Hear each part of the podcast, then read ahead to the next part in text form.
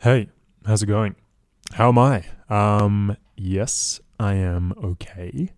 Um, I'm only okay because it's really cold and um, I have really poor circulation, so it's it's pretty hard at the moment. Um, yeah. Anyway, uh, you probably didn't come here to listen to me whinge about the weather. Um, and I'm I'm sad that I've already brought up the weather, and it's only been what like 20 seconds or something. Um, anyway, welcome to the second episode of the show. Um, today I had the honor of speaking with Laurie Paul, L A Paul. Um, actually, before I kind of jump into that, if you don't know what this podcast is about, um, you should listen to the intro that I posted. Um, it should be somewhere on the screen or whatever platform you're kind of using. Um, it's very brief and it should give you some kind of background as to what I'm doing here and who I am. If you want to know who I am, if you care at all, please care about me.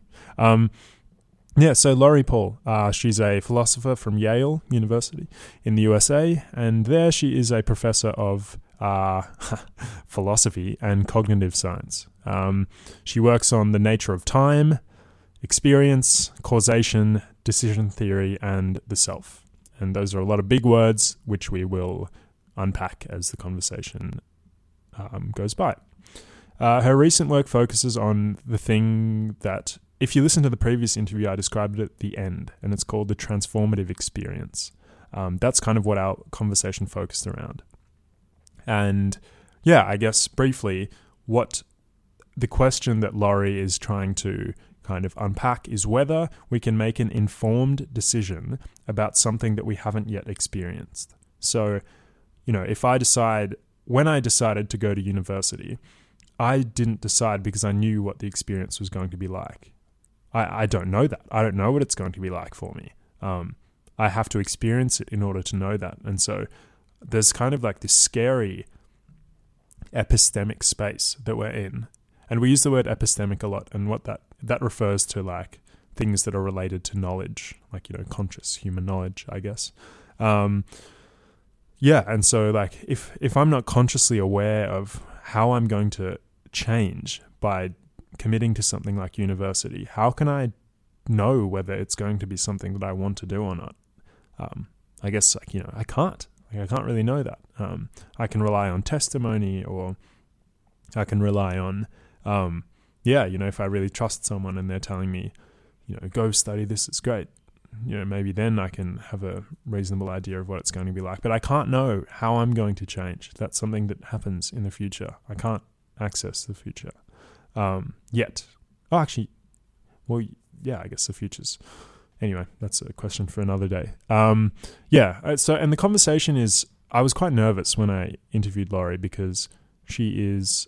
Um, yeah, she she is a, a highly regarded and esteemed philosopher. Um, and so there was there's a bit of background knowledge that was kind of required in order to to understand what she was speaking about. There is a bit of background knowledge, I think, um, and so I I should probably clarify one or two things because I was I was kind of it took me a while to kind of focus in the conversation, um, and so yeah, like uh, uh, there may have been a few things that I didn't ask her to clarify, which I should have. Um, but this this example that I'm about to give um, should help, kind of, should serve as the framework within which the conversation kind of rests on. Um, and this is actually a really cool philosophical kind of concept. Um, and it's a problem.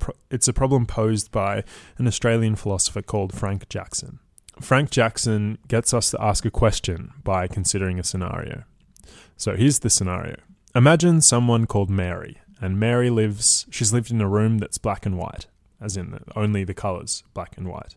And she, so she's never seen a color before, like red or anything like that. But Mary is also a super genius. She knows, she has learned everything, even the things that we don't even know yet about color. She's learned everything about color. She knows all the physiology. She knows what when the light enters your eyes. She knows about all of the neural pathways and stuff that translate the light into kind of a conscious experience of the color and stuff. Um, she knows she knows everything, and so Jackson, the guy who comes up with this example, Frank Jackson, he asks whether Mary can know what it's like to experience color if she hasn't experienced it yet. But, you know, she knows exactly what the experience looks like at an objective scientific level. Um, so, yeah, like that. Laurie kind of her uh, the idea of the transformative experience, which which I've kind of rambled on a little bit about, that kind of rests on this similar situation. Um, so, if Mary goes outside and sees a red apple, um, let's say that's just the first thing that's there, and she's already read a lot about the color red, um, does she? Is it a new experience for her, um, or does she already know? Does she already know what it's like to see the color red? Um, yeah. Anyway, it was a really fun conversation with Laurie. Um, I hope you enjoy it. Yeah. Uh, yeah. Enjoy.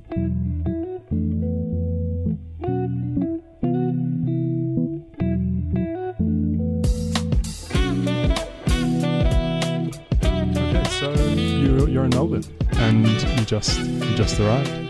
It's fabulous. I'm, It's fabulous. yes, the, the weather is beautiful. Okay. Lygon Street is excellent as always, and I'm happy to be here. Okay. Um, and wh- where? T- tell me where you fl- you were in Brisbane. You said. I was in Brisbane. I was speaking at the University of Queensland in the uh, economics department, Okay. and before that, I was in California speaking at Facebook, and I came from New York. Wow. Okay. Um, and what brings you to Melbourne? I'm giving the Lewis and Taylor lecture at Melbourne Uni. I'm also speaking the next day at Melbourne Uni, and then speaking at Monash. Ah, the the um the nemesis, our nemesis, Yes, our yes. alleged nemesis. um, interestingly, I was actually there uh, previously, and I told you before that um, yeah, I identified that we had both kind of transitioned from or tried to. I, I'm trying to. I think you've actually properly made the transition from from science to philosophy. Um, but yeah, I did that at Monash, and um, I found it quite interesting that um, you had you had also. Uh, what what exactly what exactly was it? So you, you did your BA in chemistry. Yes, and it was a BA, which is um, a little bit interesting, but that meant that I had more of an arts focus Right. um, for my major. And I loved chemistry. Organic chemistry involves a lot of problem solving. But I realized when I was thinking about medical school that I just wanted to kind of continue thinking about big questions and try to do problem solving. And medicine, as interesting as it was, just wasn't the right path. Right. Um, okay. And and how? Because it was quite interesting. Um, I read this interview interview that you had done with um, new APPS. Oh, new uh, apps. New yeah. apps. Yeah, and that was quite a while ago. I think that was in 2011. Um, but you said there that uh, because I know that one of your major themes is um, the transformative Mhm. experience. Um. And you said that you were on the way to a Harvard medical interview, Yes. and you were sitting in a cafe, and you looked out the window as all philosophers do, and then, and then um, you know, you Yes. realized that it, that medicine wasn't for you and that philosophy was. But how, how did you know? I didn't know, and in fact, it's it's really pretty shocking when I think back on it. Um, but it, there's a non-trivial connection, I think, between that experience and some of the things that I write about now. Um, I I think it was more that I had a deep urge to keep thinking about well to start thinking about questions about the nature of experience and meaningful and what what's meaningful about um, our lived experience and what really matters. And when i went to interview at the med school uh, the questions that the interviewers were asking me though they were important were clearly not about these big questions. And it dawned on me that what i really cared about was following you know or pursuing those questions. So I didn't really know that philosophy was right for me. And in fact, it was a huge gamble, but I jumped into it. And now the interesting thing is maybe it wasn't right for me at first, but studying philosophy, going to graduate school, made me into a philosopher and made me love what I do. So it's a little bit, I think you have to be careful not to think that, oh, well, it's obvious yeah. that philosophy was the right thing for me because it wasn't. Mm-hmm. Um, and another thing that I that I noticed that I also experienced was that because I I also felt that uh, I was that philosophy was something that I was interested in, um, or that you know it spoke to me, even though I hadn't had that much exposure to philosophy. Um, and equally, I hadn't really been. I'd been told that you know like I ruminated on things for too long, and you know, I was like a depressive type. And so people are like, oh, you know, the 20th century French philosophers, they've got a lot to say about things that you seem to be rambling on about. Um, but apart from that, I actually didn't know that much about philosophy. Mm-hmm. Um, but I I felt this calling towards it, and you said that you also Yes. felt. But Yes. is that is that because of the um, you know the type of thinking that was different, or was it like Yeah. the idea of philosophy that appealed to you? I think it's I you know I think that um, it does have a lot to do with it's it's the it's the type of thinking or maybe the way to put it is it, it what philosophy is about is about thinking. So even though I didn't really know any philosophy, I mean, really to speak of, it wasn't about the particular ideas. It was about the way of approaching ideas. Um, and I could have been wrong about that, but in the end, I wasn't wrong. So there's a bit of luck. But there's enough philosophy in the air; people sort of know what it is to to to, to philosophize, as as we say. So Okay, um, and so you've done quite a bit of philosophizing over the years, it seems. yes, Um, and where did you where did you begin? What was your what were your primary interests? Well, I started, I knew, um, as I said, I wanted to think about um, experience and the nature of time and what's meaningful. Um, and I also, but I'm also, I mean, with a science background, especially natural science background, I'm pretty realist. I mean, I, I think that there is an external world. I think there's a big question about what we can know about the external world, but, um, but I'm not, um, but, you know, because I want to be a realist, I had to find a way to blend that kind of realism with a real interest in experience. So, in fact, what I've ended up doing is lots of metaphysics and philosophy of mind and cognitive science. Um, but I first thought maybe I'll study Heidegger. And I studied a bit of Heidegger, and I thought that was really interesting. But the method, the method, um, didn't suit me. And then I thought, well, maybe I'll study Eastern philosophy, and I explored Buddhism, and that was also very interesting. But um, at least when when I was approaching it, it was clear to me that um, a lot of when when I was exploring these ideas, I was told, at least by my teachers, that when I would ask certain kinds of questions, well, that's just a matter of faith.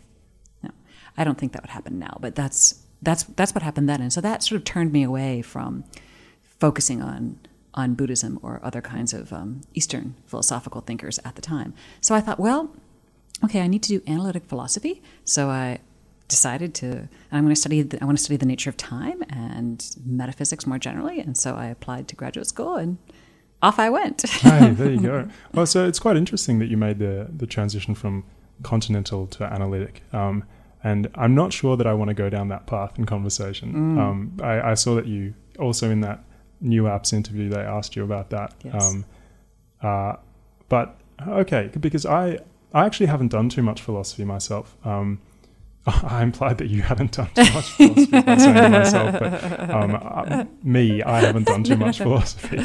Um, and Oh, but but let me say, let me say, can I do you mind if I? It's like it's. it's- I want to say that the work that I'm doing now is really coming back to those questions. I mean, I see the work in transformative experience as trying to do phenomenology with a small p, not a not a capital P. Phenomenology, the na- you know, focusing on exploring the way that we understand ourselves and the relation between self and world.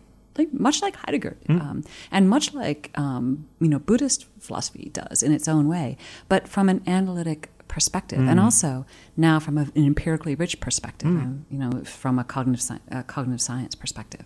So it's it was it wasn't the right thing for me to study then, but now I'm hoping to sort of draw on insights from all, all those traditions. Hmm.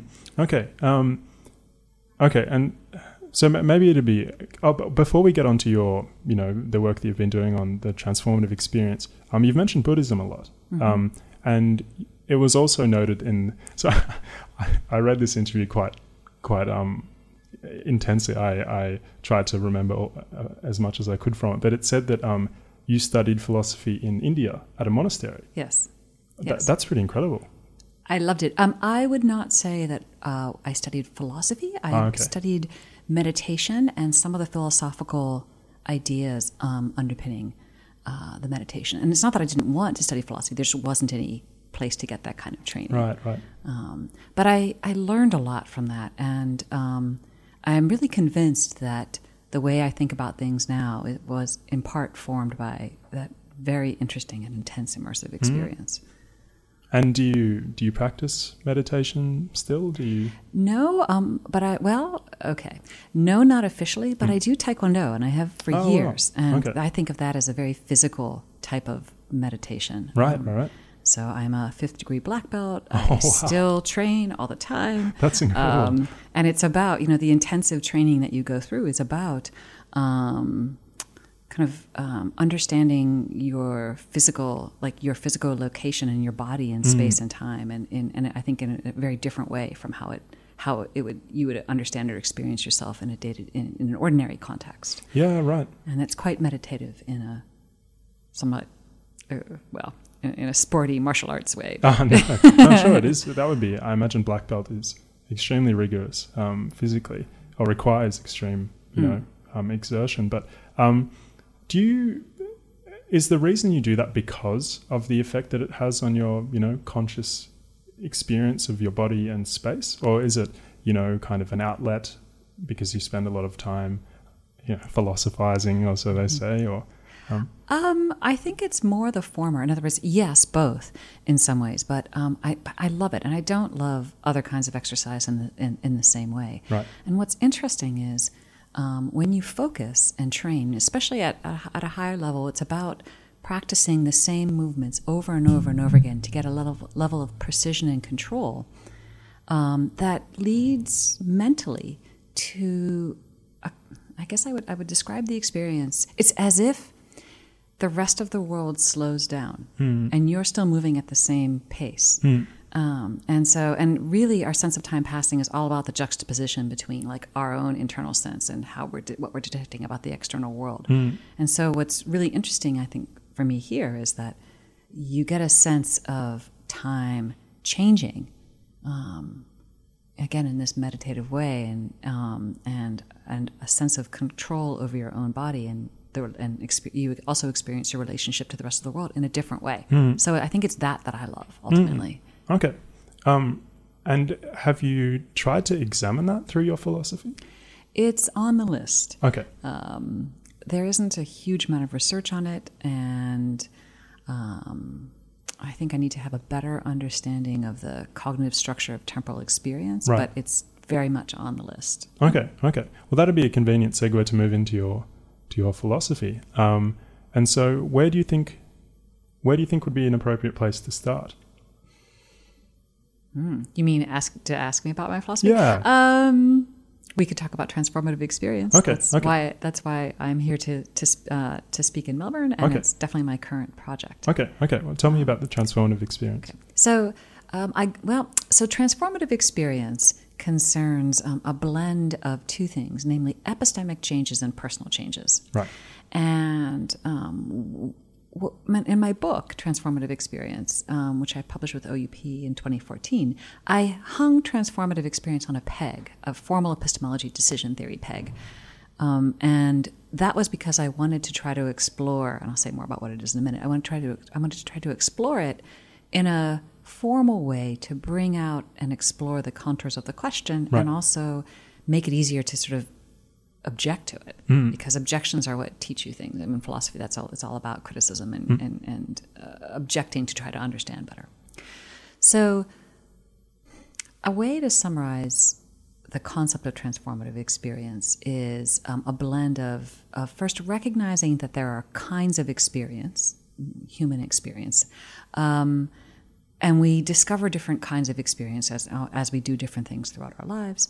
Um, but that there can be a, an interesting thing that happens when we discover a new kind of experience. Namely, um, we discover what that experience is like in a very distinctive way, in a way that isn't really communicated to us through, say, testimony or description.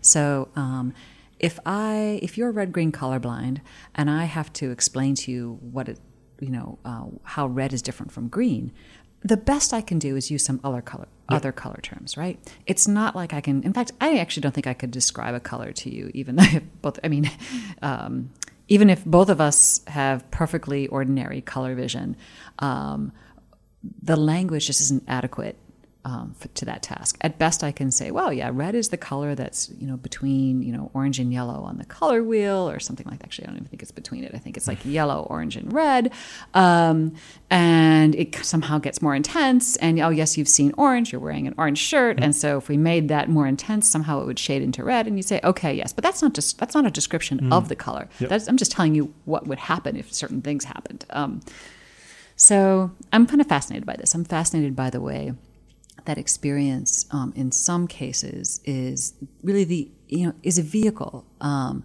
for content and communication. Right. Okay, so if we take that fact that sometimes you absolutely have to have experience to know what something is like, um, then we can think of what happens when you have this new kind, like a new kind of experience, like you see color for the first time, or you fall in love for the first time, or you go to you know Tokyo for the first time. Um, is that you have a kind of revelation?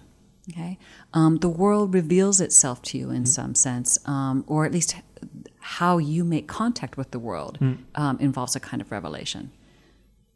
So when I see blue for the first time or I see red for the first time, um, it feels like I've learned something important um, and new. And I think I have. And, and in virtue of having that new experience, I can imagine things I couldn't imagine before. I can think about possibilities I couldn't think of before, all kinds of things. Okay. So we take that idea, that experience brings something distinctive and special to us, and then um, think about particular kinds of experiences, like big life experiences. And because I said that when you learn, when you have a new experience, it can change you. Well, what I mean by a big life experience is a life experience that changes you in a dramatic way. Right. So the thought is that And would an example of that be like? Ah, so one of my favorite examples is um, having having a baby, so Ah. having, especially having your first child. Um, but I would say going to uni is like that. Um, arguably, uh, going to grad school can be like that. Uh, going abroad for the first time can be like that. So, I mean, I'm not saying it's the same for everyone, but that for many many people, these distinctive kinds of experiences both you know reveal something. You discover something about the world, and you discover something about yourself Yeah. Right. right and um and how in a way how you respond to the world in, in certain in, in certain ways and and who you are and i think that this epistemic shift if it's profound enough can also then brings about a personal shift Right. a personal transformation it changes who you are so if you put those two things together then a transformative experience basically is an epistemically and personally transformative Right. experience Right. right. Okay. yeah And you, okay. So I've got a, and I have a few thoughts. Um, I guess the first, the first one is, um, so I, I'm doing a hermeneutics class at the moment, um, and we looked at Schleiermacher, and he's got this idea that, um, you know, the objective of communication is to recreate the mental state of the author, or you know, of the narrator or something. Um, do you think that because it, sounds like uh, I know that you give the example of I one of it was a, a really good example of um, a vampire and becoming a vampire um, and how you know if if everyone's saying oh you know you should become a vampire this is what it's like and then they actually say oh no you know um, upon deciding to become oh, in deciding to become a vampire the only way to experience it is if you actually do it. Um, but, so I guess my question is sorry that was a, quite a long tangent. Do you do you think that there's something wrong with language in that we can't communicate? Hmm. We can't absolutely communicate what it is that we experience. So I can't th- you, there's also like Mary and Jackson Jackson's mm-hmm. Mary who's in mm-hmm. the black and white room mm-hmm. and you know she looks at all of the information on light waves and you know understands exactly what it is for red you know scientifically but then you know she has she experienced red when she goes outside and sees the fire truck the red fire truck is that the same as what she conceived before i don't think so um, or maybe maybe it is but um, do you think that it's impossible Um, right. So the first thing is, it's not that I think there's something wrong with language. Okay. I think that um, the human brain is, a- you know, is, is a fascinating organ, and um, it's just a fact that language can teach us something. So language is a vehicle for some kinds of content, but it, it can't do everything. So um, you know. We have to have experiences to learn about certain kinds of things. So it's just that it's just that the way that our brains work experiences bring us some kinds of information, Right. and language can bring us other kinds of information. Right, right, right, right. And part of my work is, you know, intended like i- i- is what I've been saying to a lot of my contemporary, uh, you know, peer philosophers is to say, look, we've done so much work on language um, as you know a vehicle for content, and so much work on sort of understanding w- what that medium brings us, but we. As analytic philosophers, have not attended enough to experience, um, and there are lots of really interesting discussions of consciousness. So there, it's not that we have ignored experience. And officially, Frank Jackson's black and white Mary example is intended um, to draw out facts about consciousness. But I think there are all, all kinds of other really interesting things that we can think about with respect to experience. And consciousness is important, but even even Jackson's black and white Mary example, um, you know, is interesting for other reasons, right? So yeah, I don't think that um, just knowing the color science and knowing how the brain works is enough to know what it, you know uh, what it's like to see red. I mean, I think it gives you some information, but it there's something missing, something essential that you can't get, you know, through the language. Um, okay, and so because there is this, there is something that we can't access through language. Um, you know, if, if someone, in making a decision to have a child, uh, you know, it's impossible for someone to know exactly what that, what impact the child is going to have on their existence. And I think you discuss things in terms of utility. Is that right? Um, Yes. okay, Um, I well, what I say is I talk about subjective value. subjective value. Yes, Okay. and um, and that's a technical term. And Okay. the reason I use that um, uh, that term is because sometimes people think about utility or value as, say, just pleasure or pain. Yeah, right. Right, or um, they want to think of it um, in ways that doesn't make room for the value of experience. Right.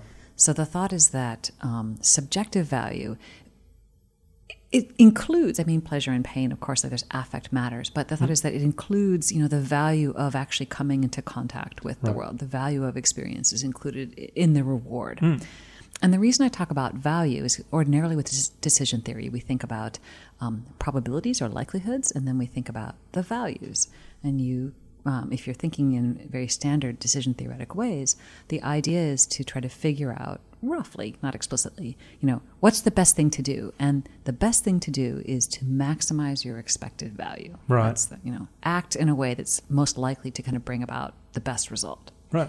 basically. And in terms of, you know, go, going back to the child example, um, if you don't know whether having a child is going to bring about the best result, um, you know, the, the maximum value, um, how do you decide? Because is the issue, and what does this have to do with, with rational thinking, for example? So the thought is that, um, let me, um, so the thought is that the subjective value um, is the value of the uh, lived experience. Okay. So the thought is like, how, you know, is this a way that I want to live? Is this a way that I want to be? And, you know, how valuable is that to me? Not in terms of like, how much is it worth to me, but rather like, what's the nature and character of that experience? Right. And is it, is it an experience that I want? Right. Um, and the thought is that first, before you have a child, before you've had a child, there's a really important dimension of it that you just can't understand until you actually have the child. So hmm. there's a catch 22 there. Hmm. Um, and so I've raised questions about that because if you're supposed to sort of step back and assess all your different possibilities and assign them value and decide what the best thing is to do before you actually do it, then you're in trouble hmm. when you're thinking about choosing to have a child because it's precisely what you can't access is what I describe as the identity defining um, attachment that you form to your your child, at least under ordinary circumstances. Not everyone does form this attachment, and that it itself is also um, a kind of experience, a difficult kind of experience, I think, for many people. Um, okay. Um, and so then what, what do people, what do you do? If you can't, if you can't have such thoughts, if you can't have that identity defining experience, do you just thrust yourself off into the void and hope that you're going to have this really benevolent child who's going to, Well, kind of. I mean, the beautiful thing about human psychology is that, um, as we were saying before, you know, when you have a new experience, you also respond to it. right? Okay. So the thing about people who have children is when you form this attachment relation, it changes you. Mm. And wonderfully, Mm. probably for evolutionary reasons, often we're very happy that we formed that attachment. Right. So something about the attachment itself makes you happy Right. to, to be in that situation. Hmm. So for many people, even if they didn't want to have a child, afterwards they're thrilled. Hmm. Okay. So there's a sense in which, um, you know, our brains protect us, right? And you were asking about, you know, going into philosophy. Well, the same kind of thing might have happened there, right? Um, the question, though, isn't, um, for me, isn't so much about um, is it going to be okay, but rather whether or not uh, standard decision theory can actually capture this fact. Right. And I don't think it does a very good job of capturing this fact. It was sort of a kind of, I feel like there was this sort of God's eye view, for lack of a better phrase, or bird's eye view that people try to take when they thought about decision making and were developing these models, as though we can detach ourselves from the world somehow and just observe the different options um, when we're thinking about what's rational. And I think in mm, some of the most interesting cases of uh, you know life experience, we can't do that. And if we can't, we need some other kind of model, or we need to fix the models so that we can think about doing things like choosing to have children as rationally as possible. Okay, and what are those models? Um, well, I don't have any good suggestions. What I, to be honest, well, I have one. Okay, that's not true. I have an. Ex- I have a suggestion. Maybe I, I don't know if it's good, but I think it's the only one right now that I think is even a little bit acceptable. And that is, I think that we have to recognize that sometimes we can rely on testimony to some extent. I mean, Right. I don't think um, that you should do something that uh, that might be transformative if all the evidence you have suggests that it's there's no possible good outcome for you, Right. Um, but when we're in a situation where it seems like there could be good outcomes, there could be bad outcomes, or it's highly likely to be good given, say, testimony and at least the information that you have, then I think you can decide to discover it Right. right? Um, I think it's really important to be clear that you don't. It's not like even though you have this testimony and you have this information, you don't still don't know what you're in for. Right. But it's part of living your life um, in a thoughtful way that you you know decide to become the person, say that is a parent or is a philosopher, and that's what living is about. Yeah, of course. Um, okay, uh, and yeah, well, one one thing, one issue that I um, I have, and that I'm not, I, I don't think I quite know the like how, where I stand on this, but um, it sounds like this kind of uncertainty, this question mark that we have before we kind of you know go down the path of having a child, for example, whether we we don't know whether it's going to be a wholly positive or neg- negative experience, but you know we make the decision based on testimony, let's say. Um, if it was possible for us to know whether it was going to be wholly positive or negative, let's say you know there's a chip that you can put inside your head that Elon Musk made on a, on a warm Sunday. Um, do you do you think that that's a bad thing? Do you think that this uncertainty is you know extremely important in the human experience? Oh, that's interesting. Um, okay, let me just pick on a technical term, which is I think it's not uncertainty, Okay, but sorry. unknowability. Um, okay. And I only emphasize that because, um, um, I mean, in a very broad sense, it's a kind of uncertainty. Sometimes people use it that way. But I want to distinguish between knowing what the different options are and what the different values are, and just being uncertain, right, which one's going to. Uh, going to occur, and not even knowing in some way, in some deep sense, and I do think that not even knowing is is the situation that we're in. Right. Um, I that's a good question to to think about whether this unknowability in a sense is gives us meaning, right? Because if we I mean there is a there is a way in which when everything is simply uncertain, when everything seems to be mapped out, you know, you, you you understand the decision tree. It's a bit like when you're playing chess and, you know, if if you know all the moves um, if you if, if you had you know an artificial if you were an AI and you could see um, every possible move mapped out in front of you, there's a sense in which the mystery is gone, right? And so you might be incredibly good at making decisions, but there might be something else that was lost. Yeah, right. Mm-hmm. Um, because to tie this into authenticity, um, you said you studied Heidegger in, Mm-hmm. uh, when you first got into philosophy or started studying philosophy. Um, I wonder what would happen to his accounts of authenticity and inauthenticity if you know, everything was already known. If you couldn't kind of self-author, Mm-hmm. um, like what would happen to existentialism if Mm-hmm. there was an answer to every existential question you had? Well, and the thing is, well, let, let, let me let me So that's a really no no let me distinguish between though. but- Hmm. Like um, it's it's it's if you could ha- part of it is, um, you could have the answers but not know that you had the answers. right, right, right. right? And so part of it is sort of knowing that you have the answers. Even then, there's still something there because let's say you know you know what a result is, Hmm. but there's the process of of of of, of engaging or kind of performing Right. that um, that answer, and that has value as well. Hmm. So I want to. I, I don't know what would happen, but I want to separate those things out, and I think Right. that um, both both parts are, are things that I want to capture in my, in, in my account. Okay. Um, and how, I guess I'm interested in um, the link between the transformative experience and politics. Um, do you think that it plays, and don't, don't feel like you have to answer this question, um, but do you think that it is, if, you know, people are aware of the fact that um, experience is very important in understanding, and that in order to, you know, kind of to have that um, identity defining.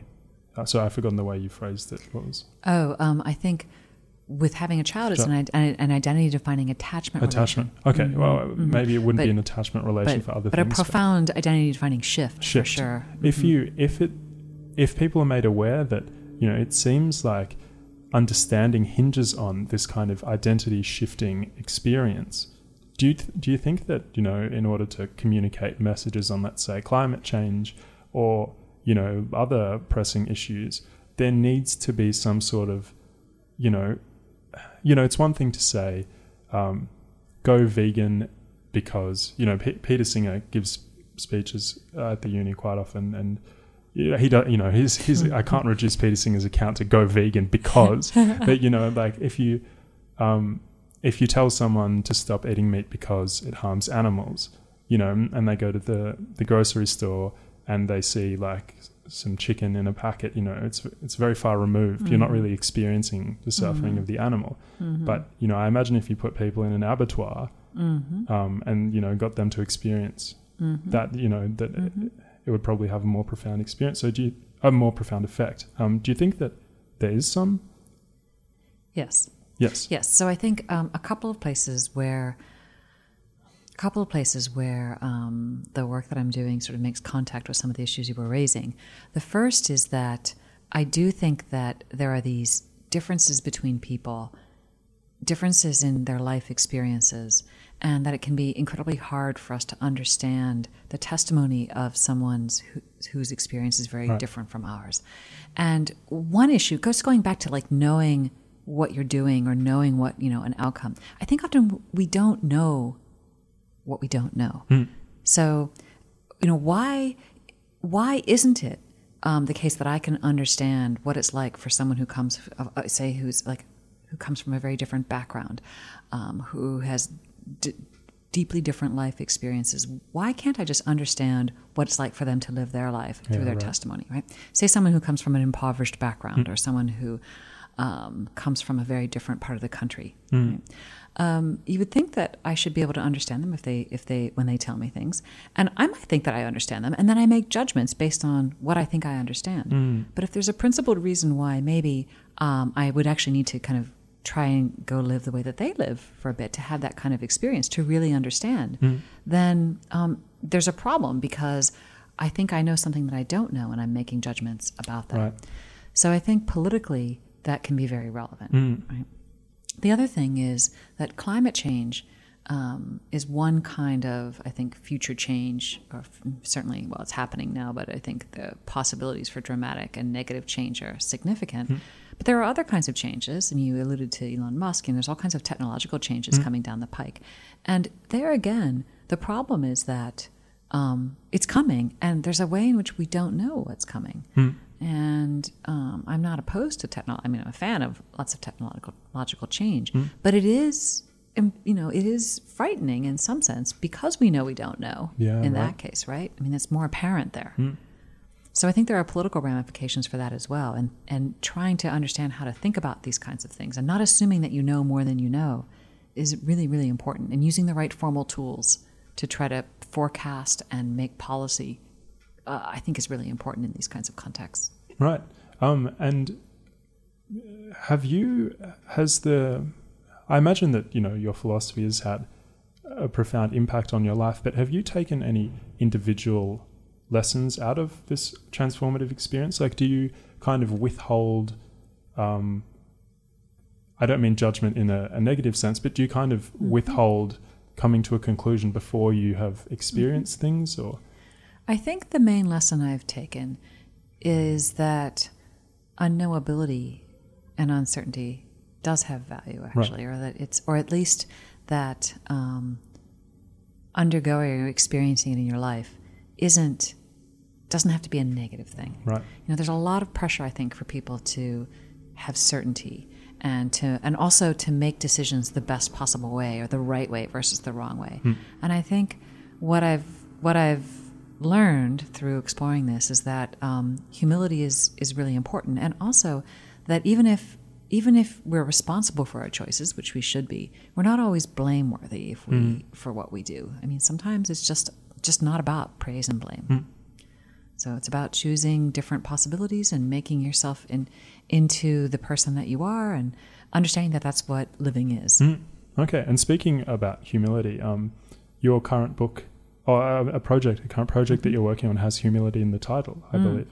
Um, mm. tell tell me about that. So I'm interested in um, part of what I'm interested in is in, is what we can't, you know, knowing what we can't know about, right? right? And also understanding how sometimes um, we might be afraid of various kinds of experiences. How sometimes certain kinds of things that we don't know are things that we don't want to know. Right. Right.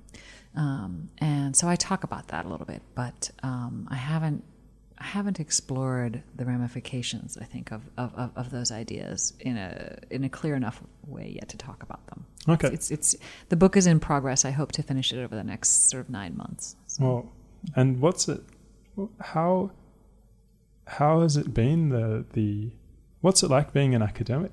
I actually haven't like all the my I've been institutionalized for so many years. Oh, that that that sounds pretty pretty um George Orwell 1984 esque, but um, I, yeah, I haven't actually, I haven't heard too much of, apart from, yeah, actually, I haven't heard too much of what the experience has been like. Um, I think it varies for a lot of people. I can right. tell you about my experience, which is, and I'm very lucky. I mean, I have a, I love my job and I love the institute. I love the institution that I'm at. The mm. university is wonderful, and I love my students, mm. both the undergraduate and the graduate students. They're all fabulous. Um, so, I mean, I I enjoy it very much. There's um, research, obviously, and uh, teaching. I teach undergraduate classes and graduate classes, and I get to travel. Um, I, I travel around the world and meet really interesting people, mm. and I tell them about what I'm working on, and they ask me really interesting questions. Mm. So um, yeah, I think it's it's it's fantastic. But um, but it was a lot of work to get here, and, and I'm also very lucky to have the job that I have. Hmm. And do you? There's a certain um, uh, yeah, I think like I I, I come from a migrant family, um, and you know, for my father, there were two options in terms of career. There was medicine and there mm-hmm. was law. Mm-hmm. Um, for a long time, I wanted to do medicine, and then I think around about the time I was eighteen, um, I realized that I enjoyed you know kind of abstract things. Um, my mum, eh, she's a teacher, an English teacher, and she studied language, um, languages, and th- she was more into the abstract. Even and my dad was more into kind of you know the sciences, um, and so I decided to defy him when I enrolled in a law degree, which was the other option that he gave me, but, uh, which is pretty, you know, very original of me. Um, but when I let go of the law degree and uh, picked up philosophy, um, yeah, I felt judged not only by my father, but by a lot of friends mm-hmm. who didn't understand the the utility. They mm-hmm. didn't see, you know, they they couldn't appreciate um, that it was something that I was interested in. And, you know, we're just, you know, the joke about, you know, me working in a cafe for the rest Mm-hmm. of my life with my BA waving proudly behind Mm-hmm. me. Um, But yeah, do you, what do you think about philosophy, about studying philosophy in 2019? Um, Well, okay. So there's an official line that um, you know there aren't any jobs, and it's you know um, people shouldn't be encouraging, uh, responsibly encouraging people to go to grad school, and and uh, okay, I officially endorse that in the sense that it takes an awful lot of hard work and luck to do well. But I love it. I mean, I you know, and it's um, it's a wonderful thing to do. I think what's important is if you want to do philosophy, is to do it because you love it Yeah. and hope that it goes well. But it doesn't always. It, it can help to when you apply. If you, I mean, when I say do philosophy, there's the undergraduate degree. An undergraduate degree is actually incredibly good preparation for all kinds of things. I mean, you know, you can get a fantastic job in just about anything with an undergraduate degree in philosophy because what you are is an excellent thinker, right? So, um, but if you want to go do graduate work in philosophy, where that entails going into the academic sector, that's a much more risky thing to Right. do. Um, but there, I think, look carefully at the graduate programs. If you get into a school that has good placement, or at least if you get in, you can look at the schools that you get into and where they're placing people. And I think you can think you, you can infer that there's a decent chance that um, you'll get the kinds of placements that the others before you have. I mean, yes, things change, and if you're happy with that, then and you love you love doing it, then I would never say not to do it. Um, and I'm trying to be careful here because I know that sometimes people have not had good experiences and they're unhappy because they can't find jobs and hmm. there aren't that many jobs. Hmm. But training your mind is such a wonderful, beautiful thing to do that um, it's hard for me to think that anyone could be making a mistake. Oh, well, I think that's. I think we're just about out of time, and that's quite a beautiful note to end on. Um, so thank you very much for coming in, Laurie Paul. That was that was a wonderful conversation. I hope you enjoyed it as much as I did. I did. Thank you very much for having me. Okay, thanks a lot. Hey. Uh, well, I hope you enjoyed that. Um, and now I hope that you end up feeling like you can never know what it's like to do anything. And so you just, I hope you just do nothing for the rest of your life because you can't know what it's going to be like to do anything. And so you shouldn't decide to do anything. Um, no, I don't, I don't really hope that at all. I hope, um, I hope you do things still, but I hope now you have a bit more of an awareness of, um, you know, may- maybe maybe you'll think about deciding to do big things a little bit differently. Um, you'll kind of, I don't know, maybe use a different metric to evaluate them as opposed to like exactly how the experience is going to feel for you because you don't know that. Remember? Um, yeah. Anyway, I I hope you enjoyed it. Um, in the next interview, I'll be talking with someone who means very much to me. Um, she, yeah, she knows me very well. Her name is Steph. She is my housemate. She is half Lebanese and half Slovenian. Um, we talk about what it's like being a person of color, what it's like living in Melbourne, um, and what it's like coming from a particular kind of family. Um, anyway, I hope you enjoyed this episode. Uh, if you if you really enjoyed it, send me an email or a message or something. Tell me, tell me that you enjoyed it. Tell me what you didn't enjoy. Um, tell me whether you think there are more things that I should talk about. Uh, tell me if you think there's someone that you want me to talk about. Um, yeah, let me know, please. And, you know, leave me a review on iTunes or something. Um, that'd be really nice, and I'd appreciate this. Um, so, yeah, until next time, love, Alex.